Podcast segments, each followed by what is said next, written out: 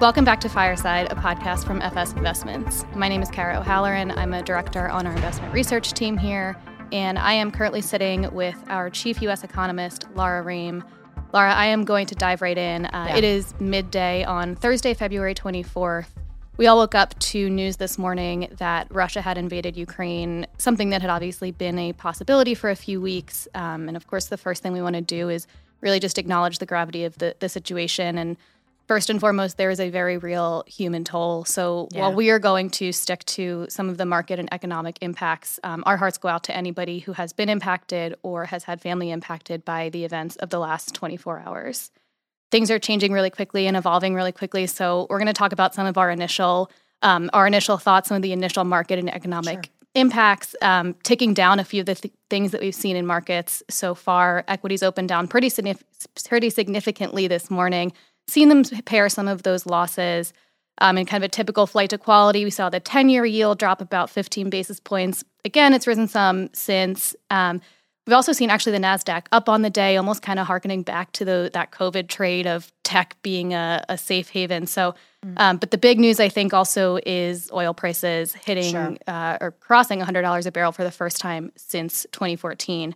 So this is a quick list of the market impacts that we've seen. But Laura, I want to know your initial thoughts right off the bat, gut reactions to what's going on. Yeah. I mean, the humanitarian impact obviously comes first. Our hearts and prayers are with anyone who has family who's in danger this evening or is in danger this evening. My husband is of Ukrainian heritage. I know that there are relatives there, and we're all I think that has to be top of mind. When we really think about the direct economic impact for the U.S. economy, right? Just sort of that old adage of when things are happening of this nature, you want to really just sort of safeguard your home territory. And thinking about what impact we're going to see to the U.S., the reality is that the direct export market interaction with the U.S. and Russia is really very limited already. We have heard President Biden discuss draconian sanctions that are coming. We still don't have a lot of clarity about that. But right now, Russia only accounts for 1% of U.S. imports and less than 0.5% of U.S. exports. So unlike China, Canada, these big trade partners, even if we just stop trading with Russia today, that is not a big impact on U.S. manufacturers or, U.S. producers. Yeah. But so talk a little bit about Europe, if you will. Well, yes. I mean, you want to talk about who is really going to face the initial impact of this. It's clearly the European countries who do trade much more significantly with Russia and rely on Russia for energy consumption and supply.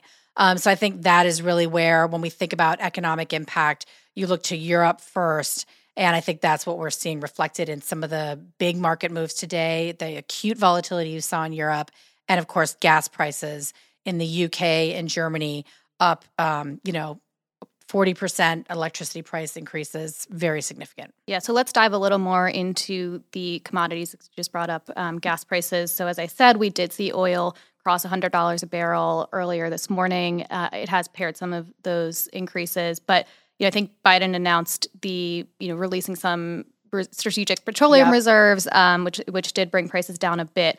But I want to know your impacts kind of more broadly on these rising energy prices. Yeah, I mean, we've seen higher energy prices fueling broader inflation for some time now. That clearly continues. I think for the entire commodity complex, we're seeing, food commodity prices, gold, a lot of things are just going to be higher because of this uncertainty, because of this geopolitical event. So it continues to just be, to elevate inflation in the U.S. and to really probably drive significant inflation in the near term in Europe. And it's the kind of inflation that can lead to demand destruction. I think that's the unfortunate issue. When we're talking about energy prices, that is sort of required consumption. And so we end up having to cannibalize demand in other areas. Yeah. Do you see impacts on our growth forecast? For the U.S. growth forecast, no. But I think looking globally, and I don't want to put numbers on it right now because it's just too early. Right. But I think this does cause uncertainty about growth, certainly this quarter in Europe. And I think it will impact policy as well. Yeah. Well, speaking of policy, let's talk about central banks. Yes. All of this comes at a time when we're seeing central banks globally start to tighten policy. We've talked about Fed rate hike expectations really moving very quickly over the past few months. They've moved even more quickly when we're talking about the ECB, right? So we saw, I think, one rate hike priced in a few months ago, then it went to 5. Now we're back to about 3 rate hikes.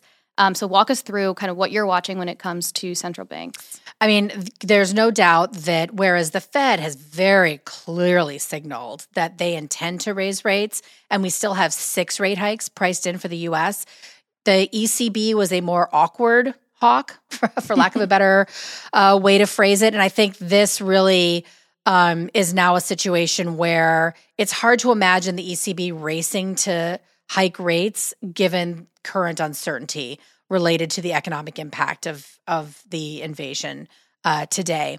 So, I think what are the long-run impacts of that? Or, sort of after the dust settles, we could actually see more, ECB rate hikes getting priced out of expectations. So we could see the ECB sort of moving back to maybe 1 rate hike. I would think that in this situation, the ECB would err on the side of caution. The UK still has 5 more rate hikes priced in. They just did a 2nd rate hike.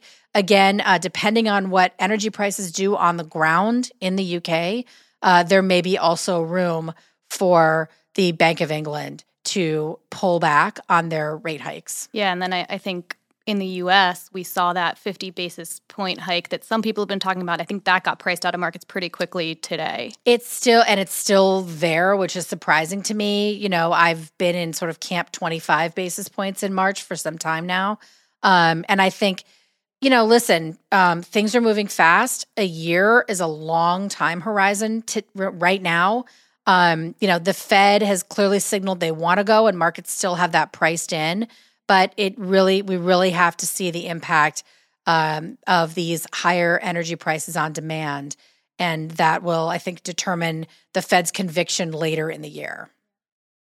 So, I said this situation is evolving very, very quickly. And we really just wanted to come on and talk briefly about the near term, the really immediate market and economic impacts. So I'm going to ask you kind of a tough question, against what I just said we were going to do. But what is this longer term? Do you see, what impacts do you see of this situation? Well, I think there's no doubt we're going to, be talking about this in history class for decades. It's really a destabilizing move. And I think what it does, the way that that connects to the economy is really accelerating the move away from globalization. And we've seen COVID impact and push, global supply chains and break global supply chains such that we're now talking about deglobalization, right? That's the new, I think, trend in investment, in strategy. And I think as far as markets go and company investing goes, we're going to need to continue to pick winners and losers when it comes to regionalizing supply chains and when it comes to really repatriating some of that production. So I think that's going to continue to be, this has really accelerated that trend in my mind. Yeah. And then I think just, to wrap it up, the really short term, that kind of old adage, you can't control the situation, just how you react to it. So I just always think back in times, these times of volatility, this is why we've designed diversified portfolios. Yes.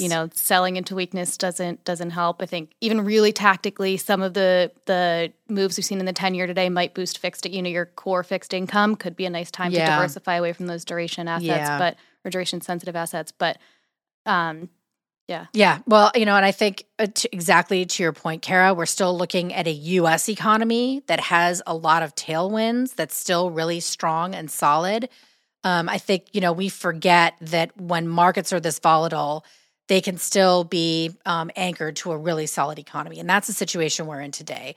The market volatility may well continue. And certainly all of the uncertainty that we had been worried about in 2022 has now only ramped up, and that could continue for some time. Yeah, absolutely.